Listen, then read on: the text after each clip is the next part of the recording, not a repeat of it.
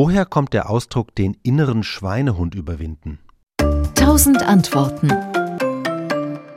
Diese Redewendung besteht aus drei Wörtern Schweinehund, innerer und überwinden und sie hat sich entsprechend in drei Etappen entwickelt. Erstmal, was ist ein Schweinehund? Es geht nicht, wie man denken könnte, um ein Mischwesen aus Hund und Schwein, sondern Schweinehund leitet sich ab von den Sauhunden, also Hunden, die früher bei der Wildschweinjagd eingesetzt wurden. Das waren, wie man sich vorstellen kann, aggressive Hunde, daher kam zunächst das Schimpfwort Schweinehund für einen gemeinen, aggressiven Menschen. Schweinehund gehört bekanntlich zu den Wörtern, die in alten ausländischen Filmen gerne mal den Deutschen in den Mund gelegt werden. Schnitzel, Sauerkraut, Schweinehund und Jawohl. Daran erkennt man in alten englischen Filmen die unsympathischen Deutschen. Das war also die erste Etappe der Redensart. Der Schweinehund wird zum Schimpfwort für einen fiesen Zeitgenossen. In der zweiten Phase wird daraus der innere Schweinehund. Das Bild veranschaulicht, dass wir alle in uns fiese, niedere Instinkte haben. Einer der frühesten Belege für diesen Ausdruck ist eine Rede des SPD-Abgeordneten Kurt Schumacher, nachzuhören übrigens im Archivradio des SWR. Am 23. Februar 1932, also ein Jahr vor Hitlers Machtergreifung, attackiert Schumacher die Nationalsozialisten. Er wirft ihnen vor, mit ihrer aggressiven Propaganda die niederen Instinkte der Menschen zu bedienen oder, wie er es ausdrückt, nationalsozialistische Agitation ist ein dauernder Appell an den inneren Schweinehund im Menschen.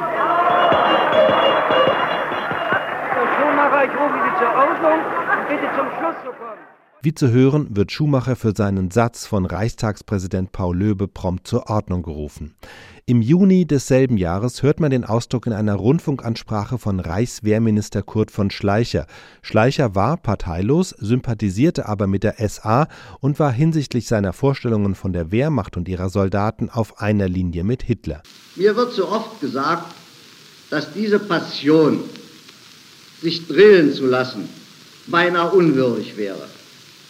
Darauf kann ich nur antworten, dass Menschen, die dafür kein Verständnis haben, nicht das Hochgefühl von jungen Burschen kennen, die ihrem Körper etwas Außerordentliches abgewonnen und das erste Mal im Leben ihren inneren Schweinehund ganz besiegt haben.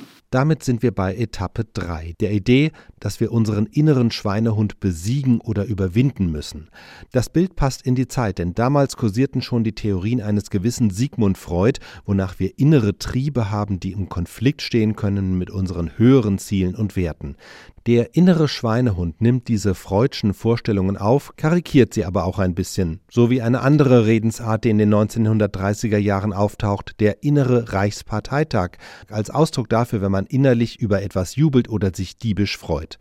Zur Entstehung des inneren Reichsparteitags haben wir hier im Podcast 1000 Antworten eine eigene Folge. Bleiben wir beim inneren Schweinehund. Den zu besiegen galt also zunächst als eine soldatische Tugend. Nach dem Krieg aber hat sich der Ausdruck den inneren Schweinehund überwinden gehalten und aus dem militärischen Kontext gelöst. Der innere Schweinehund ist im heutigen Sprachgebrauch auch längst nicht mehr fies und aggressiv, sondern liegt eher faul und bequem auf dem Sofa und knabbert ungesundes Zeug.